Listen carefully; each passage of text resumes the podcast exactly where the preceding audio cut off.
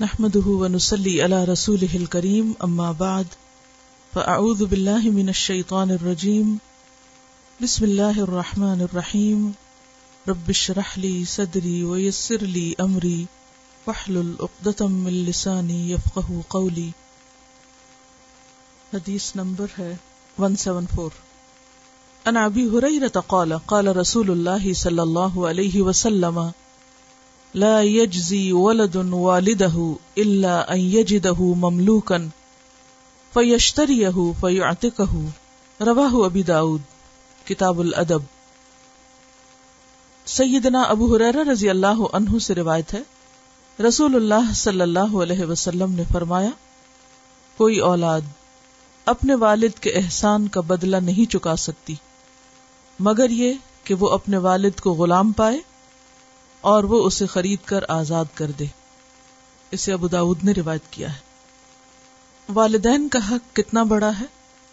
اس کا اندازہ اس حدیث سے ہوتا ہے کہ انسان ماں باپ کے ساتھ کسی بھی طرح کی نیکی کر کے مطمئن نہیں ہو سکتا کہ اس نے ان کا حق ادا کر دیا، کیونکہ ان کا حقیقت میں بہت بڑا احسان ہوتا ہے اپنی اولاد پر۔ اولاد ان کو پے بیک نہیں کر سکتی۔ عام طور پر روٹین سے ہٹ کر ذرا زیادہ خدمت کرنے یا کسی قربانی کرنے کے بعد اولاد سمجھتی ہے کہ شاید اس نے ماں باپ کا حق ادا کر دیا۔ لیکن اس حدیث سے پتہ چلتا ہے کہ ایسا ممکن نہیں اللہ یہ کہ اگر کوئی شخص اپنے ماں باپ میں سے کسی کو یعنی باپ کو یا ماں کو کہیں غلام پائے اور پھر وہ اسے خرید کر آزاد کر دے تو ہاں یہ ایک ایسی نیکی ہو سکتی ہے کہ جس پر کہا جا سکتا ہے کہ اس نے کسی حد تک ماں باپ کے ساتھ واقعی احسان کیا۔ لفظی وضاحت دیکھیے، ان ابھی ہرئی رہتا ابو حریر رضی اللہ عنہ سے روایت ہے پالا کہا پالا رسول اللہ، فرمایا رسول اللہ صلی اللہ علیہ وسلم نے، لا یجزی، نہیں بدلا دے سکتا، نہیں جزا دے سکتا۔ ولدن، کوئی ولد، بچہ، اولاد۔ اسم جنس ہے اس لیے واحد جمع ہر طرح استعمال ہوتا ہے، لڑکے لڑکی سب کے لیے۔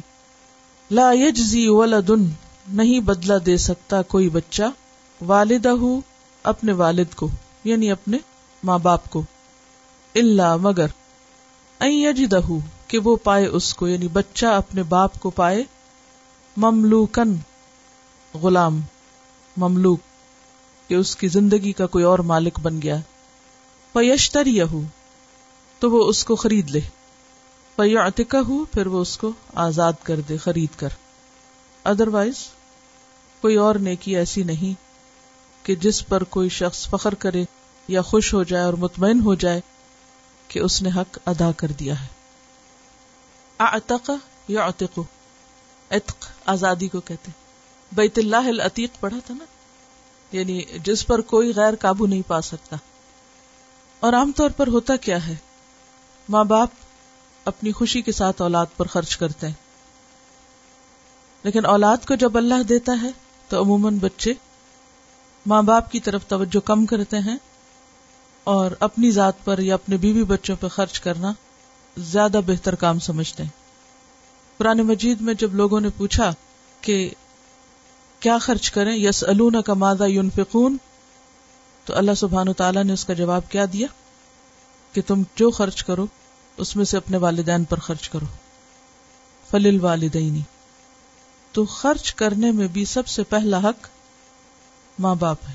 ماں باپ پر خرچ کرنا سب سے بڑی نیکی ہے۔ اور پھر خصوصاً اس وقت جب وہ کسی ایسی مشکل میں گرفتار ہوں، کسی ایسی تکلیف میں یا پریشانی میں یا مشکل میں کہ جس میں انسان مال سے ان کی مدد کر سکتا ہو تو مال سے مدد کرنا قرآن کی روح سے بھی اور اس حدیث کی روشنی میں بھی ایک بہترین نیکی ہے۔ کیونکہ لن تنال البر حتى تنفقوا مما تحبون۔ تو انفاق فی سبیل اللہ جو ہے ویسے ہی ایک بہترین نیکی ہے، اللہ کی راہ میں مال خرچ کرنا اور خصوصاً اپنے والدین پہ کرنا۔ اور اس معاملے میں بخل ناپسندیدہ ہے۔ وہ واقعہ آپ کو یاد ہوگا کہ ایک شخص آپ صلی اللہ علیہ وسلم کے پاس آیا اور بہت شکایت کرتے ہوئے کہ میرے والد میرے مال میں سے جب چاہتے ہیں کچھ لے لیتے ہیں۔ وہ ایک طرح سے انصاف لینے آیا تھا یا اس بات کی روک کرنے کے لیے کہ آپ ان کو منع کریں کہ وہ میرے مال میں سے اپنی مرضی سے کچھ نہ لیا کریں یا یہ کہ مجھ سے پوچھ کر لیا کریں۔ تو اس پر آپ صلی اللہ علیہ وسلم نے تحقیق کے لیے باپ کو بلوایا۔ تو دیکھا کہ ایک بوڑھا آدمی لاٹھی ٹیکتے ہوئے آہستہ آہستہ آ رہا ہے۔ تو آپ نے اس سے پوچھا کہ تمہارے بیٹے کو تم سے یہ شکایت ہے؟ تو بوڑھا آدمی رونے لگا اور کہنے لگا کہ جب یہ کمزور تھا اور میں طاقتور تھا۔ یہ خالی ہاتھ تھا اور میرے ہاتھ بھرے ہوئے تھے۔ تو میں نے اپنی کوئی چیز اس سے کبھی نہیں روکی تھی۔ اس نے جو چاہا میرے مال میں سے لیا۔ آج میں کمزور ہوں اور یہ طاقتور ہے۔ میں فقیر ہوں اور یہ خالی ہاتھ ہے۔ اور جب میں اس کے مال میں سے کچھ لینا چاہتا ہوں تو یہ ناراض ہوتا ہے۔ تو اس پر آپ صلی اللہ علیہ وسلم رونے لگے۔ اس بوڑھے کی شکایت پر اور بیٹے کی طرح متوجہ ہو کر فرمایا، انت و مالو کلی ابھی کا تم خود بھی اور تمہارا مال بھی سب تم اپنے باپ کے ہو۔ یعنی جس طرح باپ کو تم پر فوقیت حاصل ہے یا ملکیت حاصل ہے، اسی طرح تمہارے مال پر بھی اس کا حق ہے۔ وہ جتنا اور جیسے چاہے لے سکتا ہے۔ اس کی پکڑ نہیں، پوچھ نہیں۔ تو اس حدیث کی روح سے یہ پتا چلتا ہے کہ اولاد کے مال میں خصوصی طور پر والدین کا حق ہے۔ اور جب انسان نیکی کے کاموں میں خرچ کرنے لگے تو سب سے پہلے کہاں خرچ کرے؟ والدین پر۔ اور آپ نے دیکھا ہوگا کہ والدین کبھی بھی اولاد کے مال کے حریث نہیں ہوتے، نظر نہیں رکھتے، کیونکہ ساری زندگی انہوں نے خود خرچ کیا ہوتا ہے۔ ہمیشہ دینے والے ہی ہوتے ہیں، وہ دے کر خوش ہوتے ہیں، وہ لے کر خوش نہیں ہوتے۔ اور اس میں بھی عموماً آپ نے دیکھا ہوگا کہ ماں باپ کو اگر انسان دیتا بھی ہے تو پھر وہ کسی نہ کسی طرح اولاد پر ہی خرچ کر ڈالتے ہیں۔ تو اس میں اس اعتبار سے بھی کہ وہ والدین ہیں اور اس اعتبار سے بھی کہ انسان مالی اعتبار سے بھی ان کا مرہون منت ہوتا ہے۔ اور ساری زندگی وہ تکلیف اٹھا کر، کما کر، اولاد پر خرچ کرتے ہیں اور احسان جتا کے خرچ نہیں کرتے، بلکہ اولاد کو ہر طرح سے خوش کرنے کے لیے۔ عموماً آپ نے دیکھو کہ ماں باپ جب چاہتے ہیں کہ بچوں کو خوش کریں، تو کیا کرتے ہیں؟ ان پہ خرچ کرتے ہیں، کھلانے پلانے میں یا کچھ تحفے، تحائف میں یا کسی بھی اعتبار سے۔ پیدا ہونے سے پہلے سے لے کر پیدا ہونے کے موقع پر، پیدا ہونے کے بعد، پرورش پر، تعلیم پر، شادی پر اسٹیبلش کرنے پر، بچوں کو اپنے گھر بار بنانے پر، ہر ہر موقع پر اپنی زندگی کی کمائی کا بہترین حصہ اولاد ہی کے لیے خرچ کرتے ہیں۔ اور اگر اس موقع پر اولاد کے پاس جب آ جائے اور ماں باپ محتاج ہو جائیں، کمانے کے قابل نہ رہے تو پھر اولاد کا یہ فرض بنتا ہے۔ اور نیکیوں میں سے بہت بڑی نیکی ہے۔ کہ وہ ان پر خرچ کرے اور خصوصاً ایسے وقت میں جب وہ کسی تکلیف میں ہو۔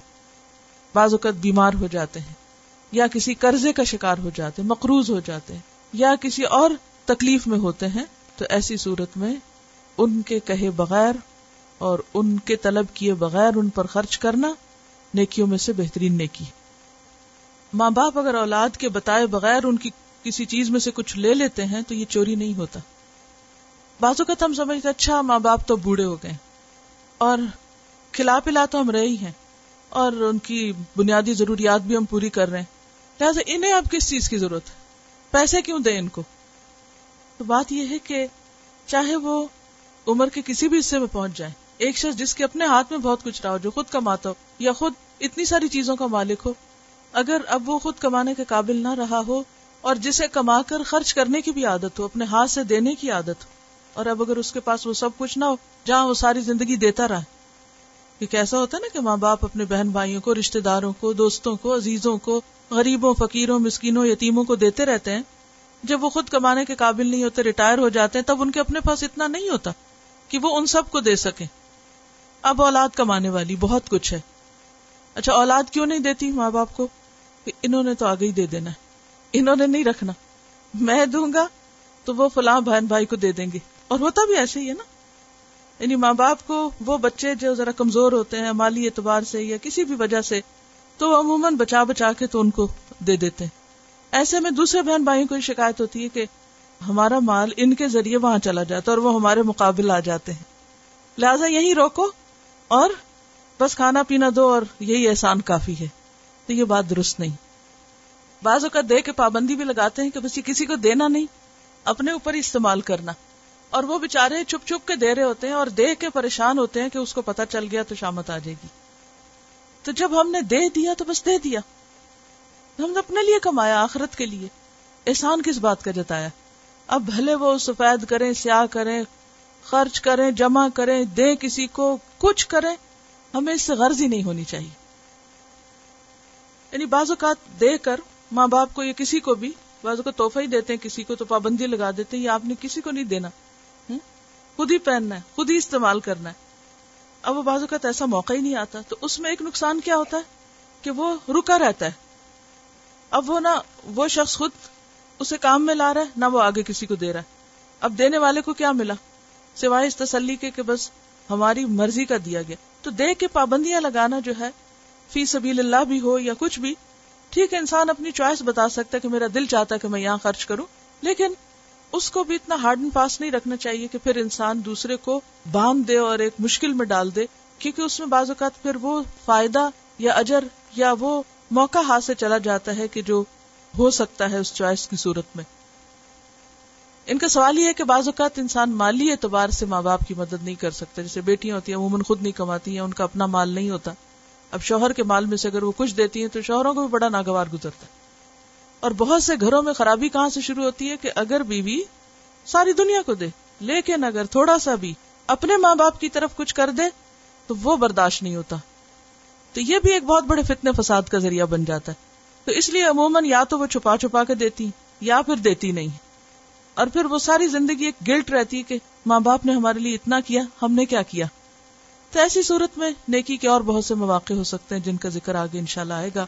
کہ ماں باپ کے ساتھ احسان کس کس شکل میں ہو سکتا ہے؟ یعنی مالی احسان بہت بڑے احسان کی شکل ہے۔ لیکن مالی احسان نہیں ہو سکتا تو پھر جسمانی خدمت، دعا کی شکل میں ان کی خواہشات کو پورا کرنا، ان کے وعدوں کو پورا کرنا، ان کے دوستوں کا خیال رکھنا، یہ چیزیں جو ہیں وہ اس کمی کو پورا کر سکتی السلام علیکم۔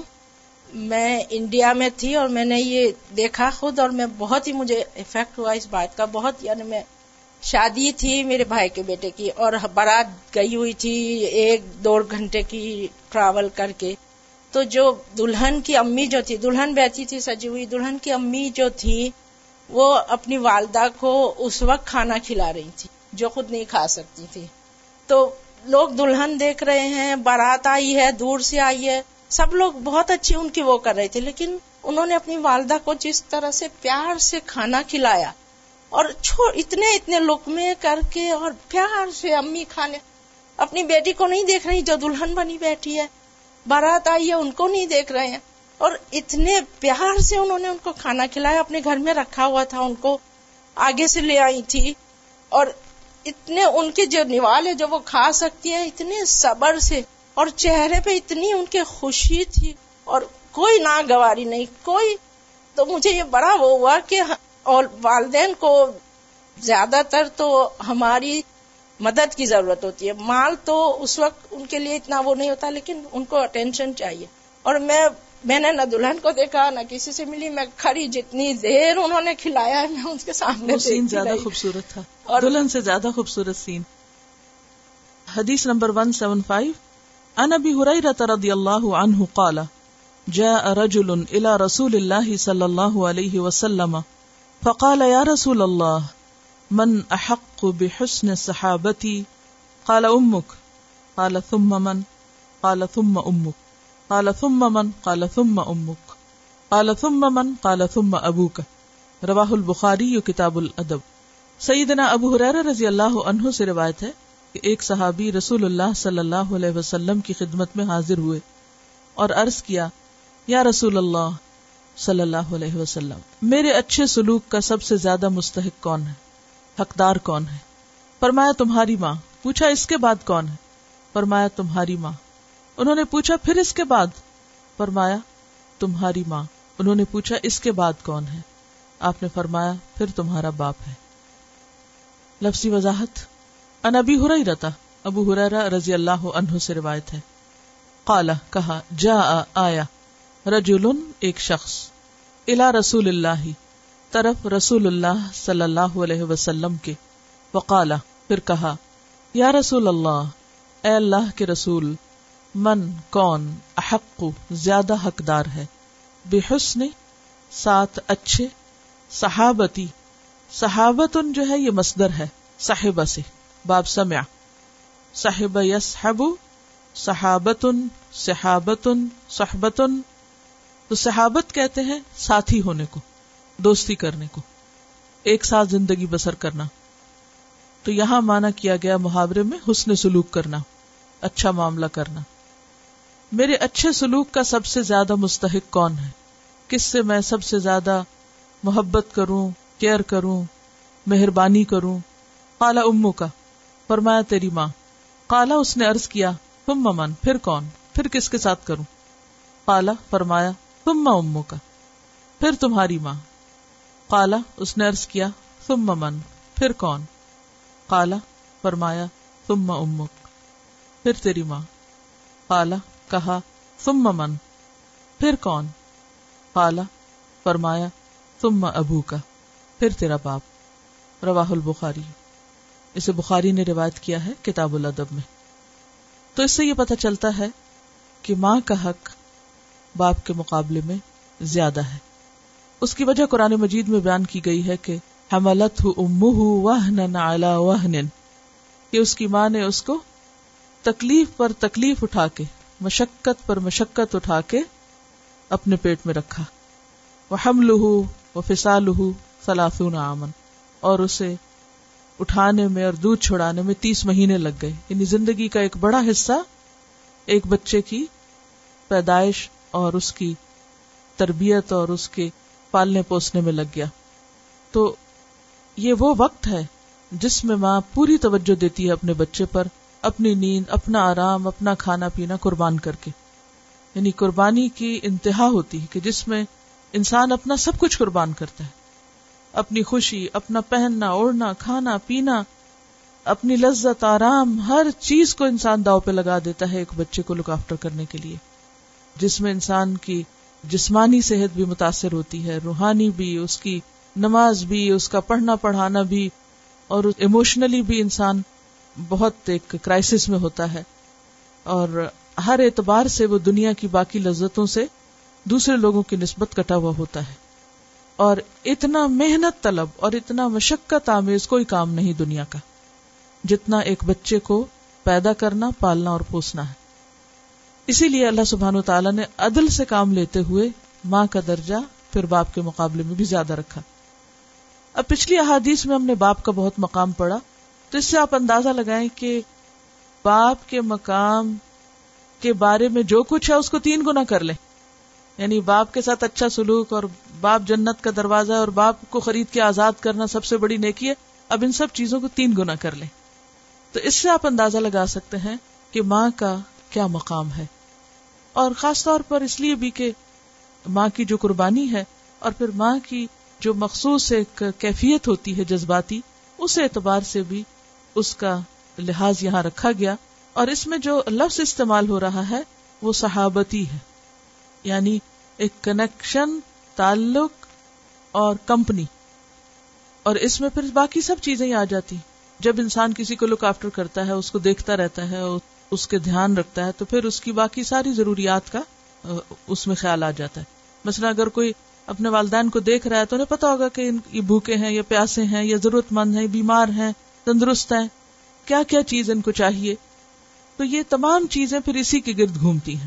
یعنی حسن سلوک میں وہ تمام چیزیں آ جاتی ہیں۔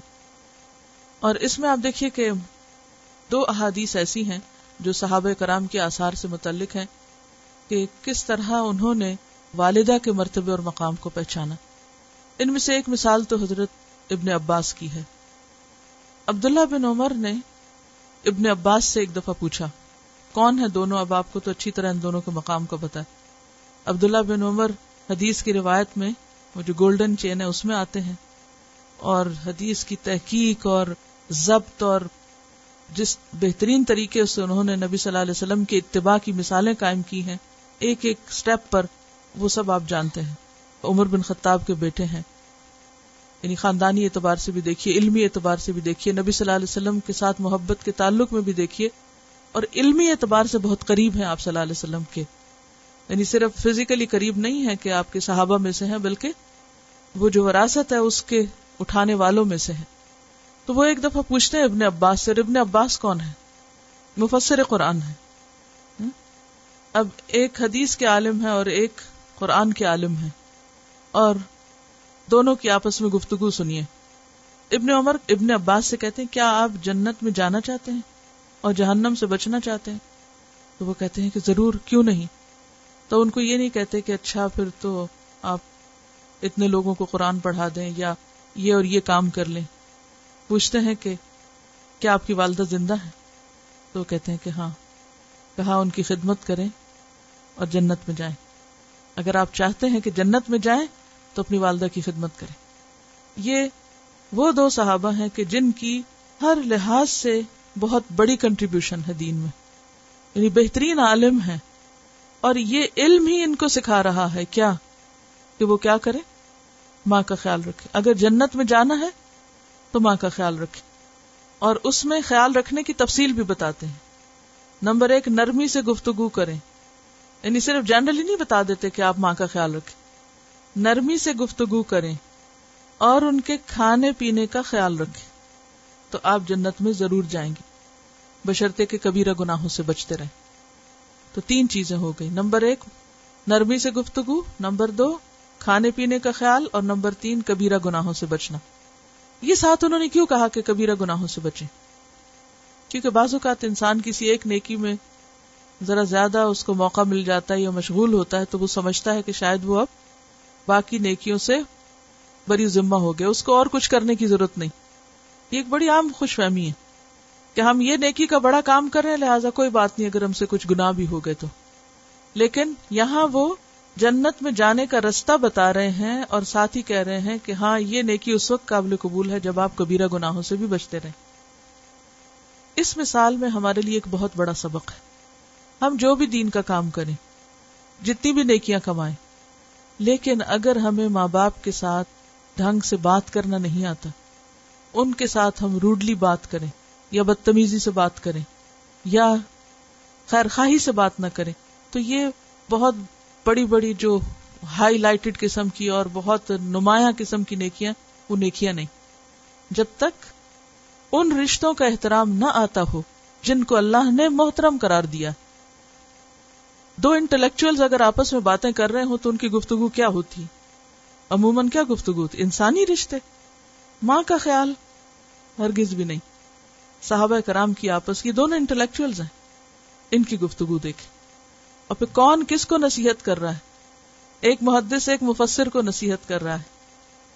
اور پھر ڈیٹیلز بھی بتا رہا ہے کہ نرم گفتگو کرنا ہے اور ان کے کھانے پینے کا خیال رکھنا ہے۔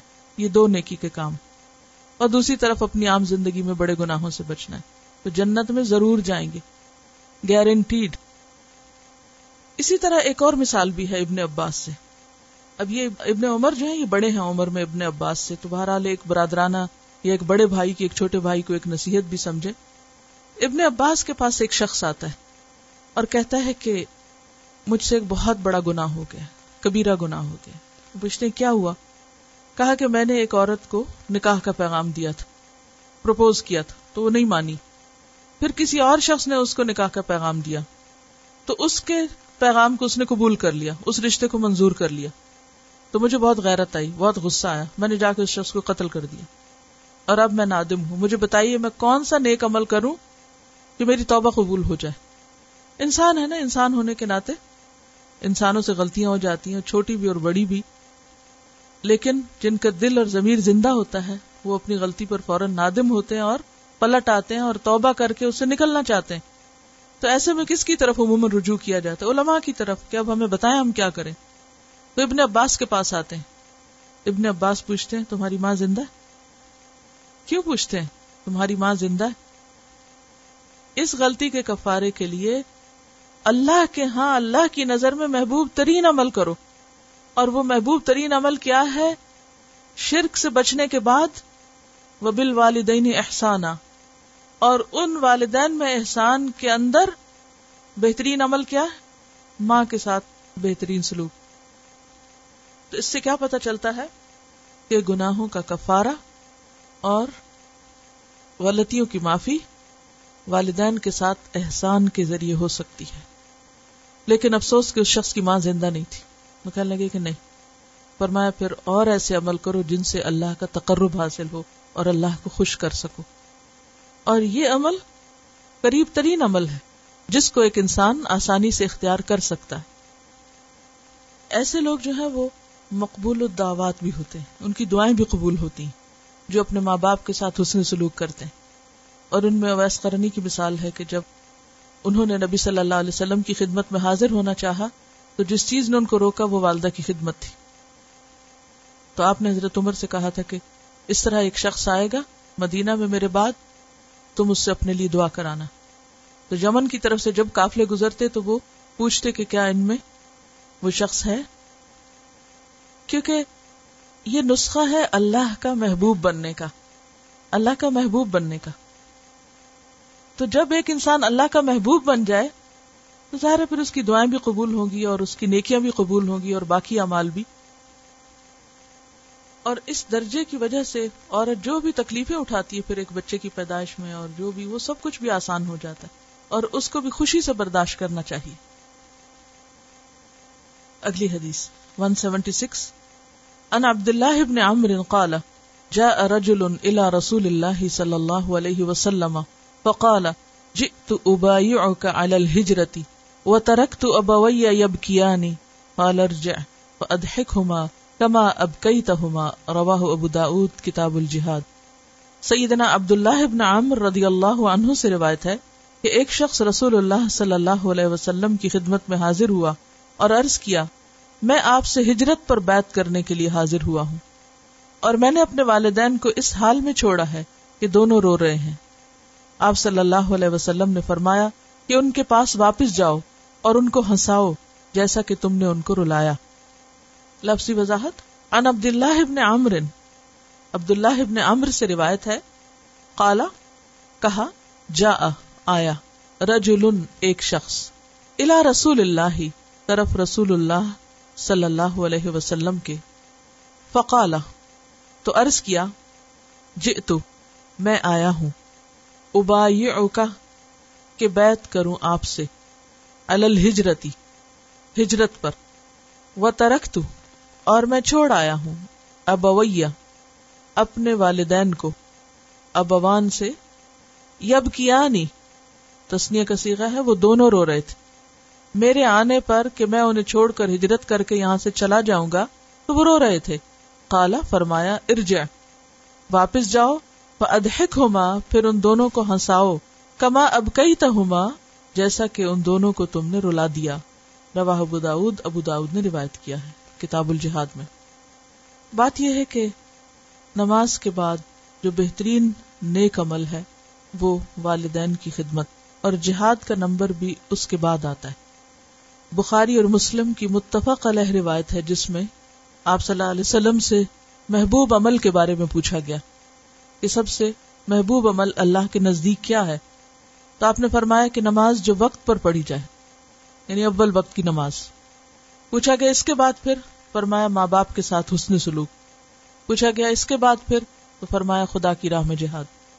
تو اس سے کیا پتا چلتا ہے کہ اس میں کوئی شک ہی نہیں کہ اللہ کی عبادت کے بعد پہلا نیکی کا کام ماں باپ کے ساتھ اچھا سلوک ہے۔ اور اچھے سلوک کی ڈیفینیشن پیچھے گزر گئی۔ نرم گفتگو کھانے پینے کا خیال، ضروریات کا خیال۔ اب اس میں آپ دیکھیے کہ وہ شخص نیکی کے، دین کے ایک بڑے کام کے لیے گھر سے نکلا تھا۔ لیکن اس طریقے پر نکلا تھا جو والدین کو پسند نہیں آیا۔ تو آپ نے اس کو واپس بھیجا۔ اور اسے کیا کہا کہ پہلے ان کو خوش کرو، پھر یہ کام کرنا۔ اس سے کیا پتا چلتا ہے کہ انسان جب کوئی کام کرنے لگے تو اس میں والدین کے ساتھ مشورہ کرے۔ والدین کی رائے معلوم کرے۔ بعض اوقات ہمیں یہ گمان گزرتا ہے کہ اب ہم پورا قرآن پڑھ چکے ہیں اور ہم بہت حدیثیں بھی جاننے لگے ہیں اور ہمارا علم والدین کے علم سے زیادہ ہو گیا۔ لہذا اب والدین کو ہم سے پوچھنا چاہیے، انہیں ہم سے فتوے حاصل کرنے چاہیے۔ ہمیں ان سے مشورے کی کیا ضرورت ہے؟ تو یہ بات درست نہ ہوگی۔ انسان علم کے نیکی کے کسی بھی مرتبے پر پہنچ جائے، لیکن وہ والدین سے بے نیاز نہیں ہو سکتا۔ اور اس کو کوئی حق نہیں پہنچتا کہ وہ ان کو ناراض کر کے ایسے کام کرے کہ جو ان کے لیے تکلیف کا باعث ہو خواہ وہ بظاہر دین کے بڑے بڑے کام ہی کیوں نہ ہو ان کو اعتماد میں لینا، ان سے نیگوشیٹ کرنا اور ان کے ساتھ اچھے سلوک کے بعد ان کاموں کو کرنا زیادہ فائدہ مند ہے ورنہ اگر کام کر بھی لے اور دوسری طرف وہ ناراض ہوں تو کل قیامت کے دن یہ عمل جنت کے راستے میں رکاوٹ بن سکتے ہیں۔ یعنی والدین کی ناراضگی۔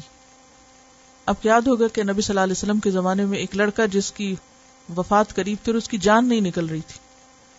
آپ کو آ کر بتایا گیا تو آپ نے فرمایا کہ کیا اس کی ماں زندہ ہے؟ تو اسے بلایا گیا۔ پوچھا کہ ایسا اس کے ساتھ کیوں ہو رہا؟ ہے اس نے کہا کہ یہ مجھے ستایا کرتا تھا۔ تو آپ نے فرمایا کہ تم اس کو معاف کر دو تاکہ اس کی جان بخشی ہو۔ تو اس نے کہا، نہیں، اس نے مجھے بہت ستایا، میں اس کو معاف نہیں کر سکتا۔ تو آپ نے فرمایا کہ لاؤ پھر لکڑیوں کا الاؤ، جلاؤ اور اس میں اس کو ڈالو، تب اس کی جان نکلے گی۔ اس پر جب ماں نے دیکھا کہ میرے بیٹے کو میری آنکھوں کے سامنے آگ میں ڈالا جائے گا، تو اس نے کہا کہ ہاں میں اس کو معاف کرتی ہوں۔ جب جا کر اس کی جان چھوٹی۔ تو والدین کی نافرمانی دنیا میں بھی ترقی میں رکاوٹ ہوتی۔ والدین کو ناراض کرنا اللہ کو ناراض کرنا ہے۔ والدین کو ناراض کر کے انسان کی آخرت جاتی۔ جنت میں جانے کا دروازہ ہے وہ۔ وہ دروازہ نہیں کھلتا۔ لہذا یہ کوئی معمولی چیز نہیں ہے۔ تو اس لیے بے حد ضروری ہے کہ انسان ان رشتوں کا خیال، لحاظ اور پاس رکھے۔ اور چھوٹی چھوٹی باتوں پر ان رشتوں کو ناراض نہ کرے۔ اس میں بسا اوقات ایسا بھی ہوتا ہے کہ والدین کا نقطہ نظر مختلف ہوتا ہے۔ مثلا اب اس حدیث سے یہ نہیں پتا چلتا کہ اس شخص کے والدین مسلمان تھے یا مسلمان نہیں تھے۔ ہو سکتا ہے کافر ہو ہو سکتا ہے مسلمان ہو لیکن والدین خواہ مسلمان نہ بھی ہوں، تب بھی حسن سلوک کے مستحق ہوتے ہیں۔ جیسے حضرت اسما کے پاس ان کی والدہ آئی جو کہ شرک کی حالت میں تھی، تو ان کو تھوڑی پریشانی ہوئی کہ معلوم نہیں اب مجھے ان کی مدد کرنی چاہیے یا نہیں۔ تو انہوں نے آپ صلی اللہ علیہ وسلم سے پوچھا کہ کیا میں اپنی والدہ کی مدد کر سکتی ہوں؟ تو آپ نے فرمایا ہاں سلی ام کی۔ اپنی ماں کا خیال رکھو یا اپنی ماں سے حسن سلوک کرو۔ حالانکہ وہ مشرق تھی۔ تو اس سے یہ پتہ چلتا ہے کہ والدین خواہ دین پر نہ بھی ہوں، کفر کی حالت میں بھی ہوں۔ تب بھی ان کا حق ہے کہ انہوں نے دنیا میں جو احسان کیا، اس کو پے بیک کیا جائے۔ پھر بعض اوقات یہ ہوتا ہے کہ والدین دین کو اتنا نہیں سمجھتے ہوتے، اولاد زیادہ سمجھنے لگتی۔ اب اولاد جوان ہوتی ہے تو اس کا کیا دل چاہتا ہے کہ وہ بڑی بڑی چھلانگے لگا کے سب کچھ پامال کر کے بہت آگے نکل جائے اور بہت ترقی کرے دین میں یا دنیا میں؟ ایسی صورت میں بھی ماں باپ کو ذہنی طور پہ ساتھ لے کے چلنا، ان سے مشورہ کرنا، ان کا ذہن تیار کر کے اس کام کو کرنا زیادہ بہتر ہے، بنسبت اس کے کہ ان کے ذہن کو یا ان کو ایک خلش میں یا پریشانی میں چھوڑ کر انسان کوئی کام کرے۔ اچھا یہاں ایک سوال ہی پیدا ہوتا ہے کہ کیا پھر کسی کو اگر ماں باپ پسند نہ کریں تو پھر دین کا کوئی کام ہی نہیں کرنا چاہیے۔ یا یہ کہ ہجرت اور جہادی چھوڑ دینا چاہیے یا کوئی اور نیکی کا کام نہیں کرنا چاہیے۔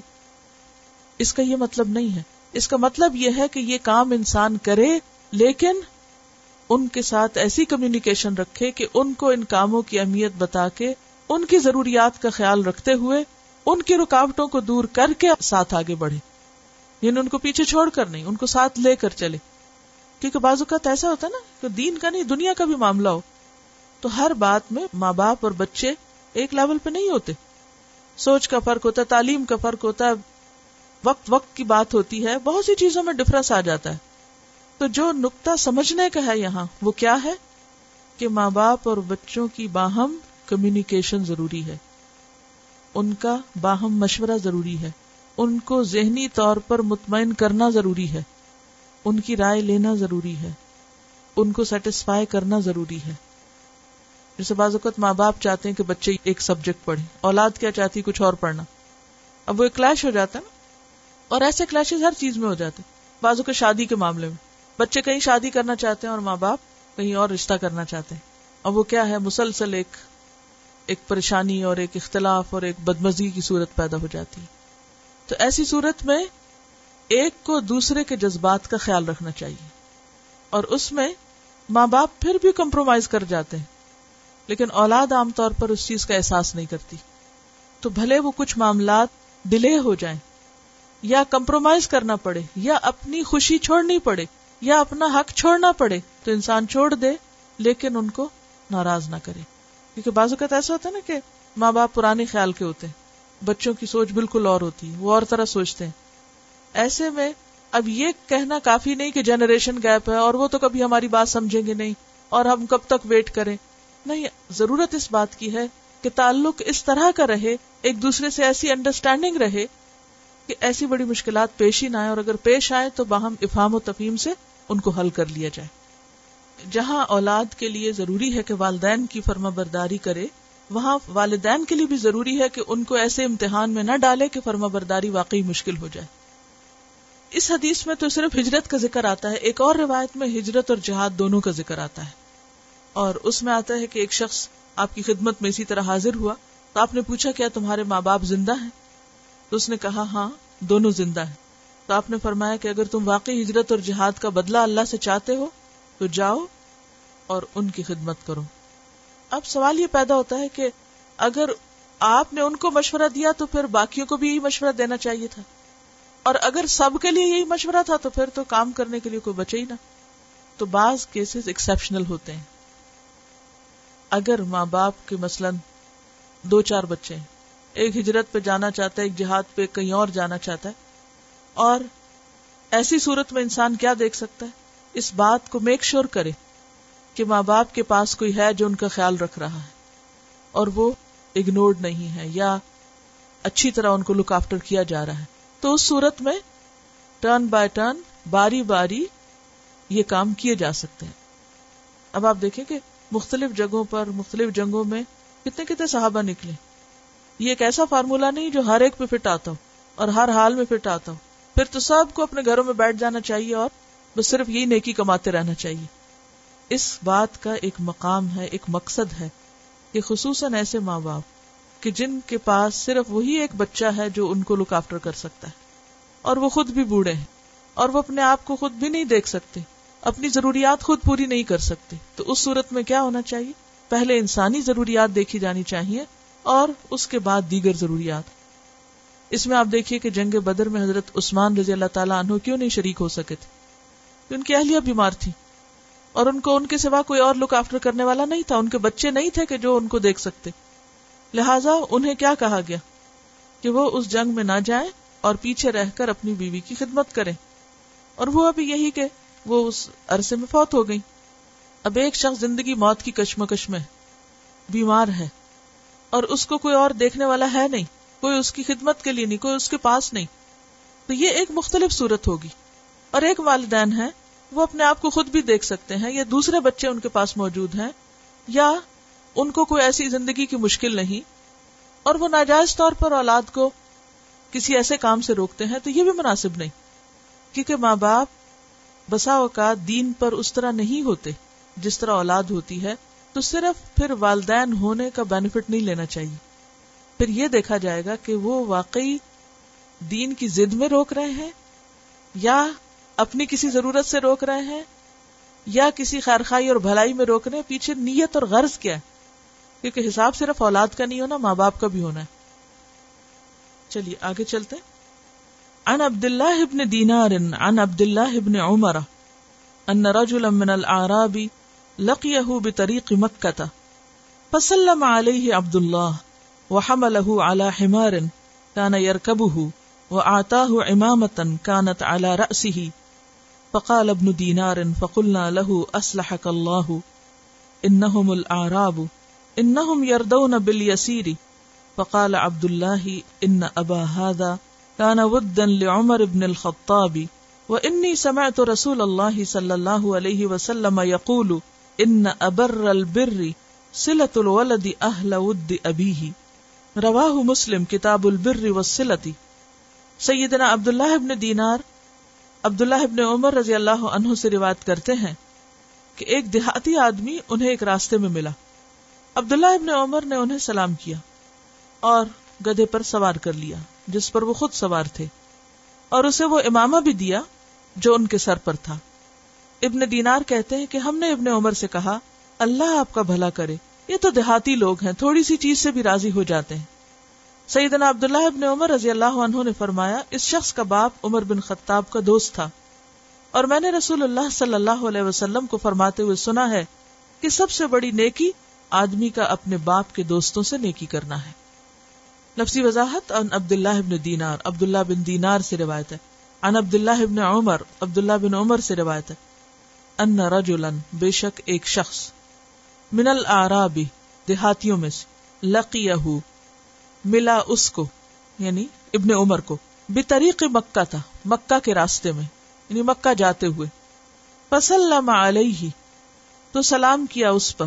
سلام بھیجا اس پر، عبداللہ عبداللہ نے وحملہ اور سوار کر لیا اس کو اللہ ہمارن ایک گدھے پر۔ کانا، وہ تھے یارکب خود اس پہ سوار۔ یعنی جس پہ خود سوار تھے، اسی گدھے پہ ان کو بھی بٹھا لیا۔ وہ آتا ہوں اور عطا کیا اس کو، راہگیر کو۔ امامتن اماما ٹربن۔ کانت جو تھی اللہ رسی ہی ان کے اپنے سر پہ۔ اپنے سر سے ٹربن اتار کر اس شخص کو دے دی۔ اپنے گدے پہ سوار کر کے ایسے ہی جیسے اپنی گاڑی میں بھی بٹھا لیا اور اپنی کوئی خاص چیز بھی دے دی۔ فقال ابن دینار، تو ابن دینار نے کہا فقل نہ لہو، ہم نے ان سے کہا یعنی عبداللہ ابن عمر سے اسلح اللہ اللہ آپ کی اصلاح کرے یعنی بھلا کرے۔ اللہ آپ کا بھلا کرے۔ ان العراب یہ تو آرابی ہیں۔ ان بے شک وہ یردونا راضی ہو جاتے ہیں۔ بل یسیری تھوڑی سی چیز پہ، چھوٹی سی چیز پر۔ پکالا تو کہنے لگے عبد اللہ عبد اللہ ابن عمر انا بے شک ابا ہادا اس کے والد کانا تھے، ودن، دوست، محبوب۔ عمر ابن الخطاب، عمر بن خطاب کے یعنی میرے والد کے۔ وہ انی، اور بے شک میں نے سمع تو سنا ہے، رسول اللہ رسول اللہ صلی اللہ علیہ وسلم سے۔ یقول آپ فرماتے تھے یعنی ایک سے زائد بار، ان بے شک ابر البر، نیکیوں میں سے سب سے بڑی نیکی سلت الولدی حسن سلوک ہے بچے کا، اہل ود ابی ہی اپنے باپ کے دوستوں سے، محبوب لوگوں سے۔ اسے مسلم نے روایت کیا، کتاب البر میں ایک اور روایت میں آتا ہے کہ سب سے بڑی نیکی یہ ہے کہ آدمی باپ کے انتقال کے بعد اس کے دوستوں سے اچھا سلوک کرے۔ یعنی اس روایت میں تو زندگی میں یا عام حالات میں اچھا سلوک ہے، جبکہ دوسری روایت میں خاص طور پر وفات کے بعد۔ یہ جو دوستوں سے حسن سلوک ہے، اس کے بارے میں خاص طور پر جو کہا گیا ہے کہ سب سے بڑی نیکی۔ پیچھے ہم نے پڑھا نا، اکبر القبائر سب سے بڑا گنا کیا تھا؟ والدین کو لانت کرنا اور وہ کب ہوتی ہے جب انسان کسی کے عموماً دوستوں میں لڑائی ہوئی اور وہاں کوئی ایسی دوست کے باپ کو برا کہہ دیا؟ تو والدین کے دوستوں کو یا اپنے کسی سامنے والے کے والدین کو برا بلا کہنا اکبر القبائر اور ان کا خیال رکھنا ابر البر، بہت بڑی نیکی۔ تو اس سے پتہ چلتا ہے کہ اخلاق کس چیز کا نام ہے، نیکی کس چیز کا نام ہے۔ دین کس چیز کا نام؟ ہے اور اس میں انسان کی کیا قدر و قیمت ہے؟ اور انسانی جذبات کی، اور انسانی رشتوں کی۔ بعض اوقات ایسی احادیث انسان سنتا ہے، پڑھتا ہے، اور ترستا ہے کہ میں کوئی ایسی نیکی کر سکوں، لیکن وقت گزر چکا ہوتا ہے، یا تو ماں باپ دور ہوتے ہیں، یا فوت ہو چکے ہوتے ہیں، تو نیکی کا موقع ہاتھ سے نکل چکا ہوتا ہے۔ انسان سوچتا ہے کہ اب کیا کروں؟ تو چار چیزیں کرو ان کے لیے۔ نمبر ایک، دعا اور استغفار۔ سب سے پہلی اور سب سے بڑی نیکی ہے ماں باپ کے لیے، کہ ان کے لیے دعائیں کی جائیں۔ نمبر دو، ان کے کیے ہوئے وعدے نبھاؤ۔ انہوں نے اگر کسی کو کچھ دینے کا وعدہ کیا تھا، یا کسی کے کام آنے کا کوئی وعدہ کیا تھا، یا کسی سے کوئی کمٹمنٹ تھی، یا کسی کام سے ہی کمٹمنٹ تھی، جو ان کی زندگی کا مشن یا عہد تھا، اس کو پورا کرو۔ اور تیسری چیز، ان کے دوستوں کی عزت۔ ان کے دوستوں کی عزت۔ اور چوتھی چیز، ان رشتوں کو جوڑنا جو ان کے بغیر جوڑے نہیں جا سکتے۔ کیا ہے چار چیزیں؟ جو ماں باپ نہ ہو پاس تو پھر بھی کی جا سکتی ہیں ان کو ثواب پہنچانے کے لیے، ان کو خوش کرنے کے لیے۔ نمبر ایک، دعا اور استغفار۔ ہر ایک کر سکتا ہے۔ نمبر دو، ان کے وعدے، ان کی کمٹمنٹس ان کے مشن اس کو پورا کرنا۔ مجھے اب صحیح یاد نہیں۔ ادری صاحب کے جو دادا تھے یا پردادا، انہوں نے ایک تفسیر لکھنی شروع کی، وہ فوت ہو گئے تو ان کے آگے بچے نے اس کو کرنا شروع کیا تو شاید وہ فوت ہو گئے تو اگلی جنریشن میں اس کو کمپلیٹ کیا گیا۔ تو یہ بھی عہد پورے کرنے ہوتے ہیں نا۔ جیسے ماں باپ نے ایک عہد کیا کوئی کام کرنے کا۔ اب کیا ہے؟ زندگی تو انسان کے اختیار میں نہیں چلے گئے۔ وہ عہد بندوں سے نہیں، اللہ سے مثلاً۔ اب کیا ہے؟ اگلی جنریشن ان جذبات اور احساسات کا خیال رکھے۔ اب اگر وہ چلے گئے تو انہوں نے چونکہ سلا رحمی کی تھی اپنے والدین سے، لہذا آگے ان کی اولاد تیسری نسل جو ہے، پھر وہ اس سلسلے کو کنٹینیو کر رہی ہے۔ اور پھر اس کے بعد اگلی جنریشن۔ تو یہ بھی ایک طرح سے والدین کی لاج رکھنا ہے، یا ان کے احساسات اور جذبات کا خیال رکھنا ہے۔ بعض اوقات آپ نے دیکھو گے کہ کچھ ماں باپ بہت سوشل ورک کرتے ہیں۔ وہ اتنے سارے لوگوں کا خیال رکھ رہے ہوتے ہیں، وہ فوت ہو جاتے ہیں تو پیچھے لوگ بے آسرا ہو جاتے ہیں۔ کئی ایسے نیک بچوں کو دیکھا گیا ہے کہ جو ماں باپ کے ان نیکی کے کاموں کو کنٹینیو کرتے ہیں۔ اگر انہوں نے کوئی ایک سلسلہ شروع کیا تو وہ سلسلے کو آگے بڑھاتے ہیں۔ تو یہ بھی ان کے عہد پورے کرنے میں آ جاتا ہے۔ یہ عہد پورا کرنا صرف اس لیے نہیں کہ اچھا ہم آپ کے گھر آئیں گے یا یہ دیں گے یا وہ لیں گے، یہ تو چھوٹے چھوٹے عہد ہوتے ہی ہیں، ان کو بھی پورا کرنا چاہیے۔ لیکن وہ کمٹمنٹس اور وہ معاہدے اور وہ کانٹریکٹس اور وہ کام جو انہوں نے شروع کیا اور وہ پورے نہ کر سکے، ان کو آگے نبھانا، یہ بھی اسی میں شامل ہو جاتا ہے۔ اور پھر ان کے دوستوں کی عزت کرنا، ان کا خیال رکھنا۔ اور ان رشتوں کو جوڑنا جو ان کے بغیر ممکن یعنی ان کی وجہ سے جو رشتے وجود میں آئے جیسے خالہ مامو چچا پپی وغیرہ، یہ والدین کی وجہ سے وجود میں آتے ہیں نا۔ تو ان رشتوں کا لحاظ کس کی وجہ سے، کس کی خاطر؟ ماں باپ کی خاطر۔ دیکھیں نا، چچا سے کیا رشتہ ہو سکتا ہے ہمارا؟ کس کی وجہ سے؟ باپ کی وجہ سے نا۔ ماموں سے کیا رشتہ ہے؟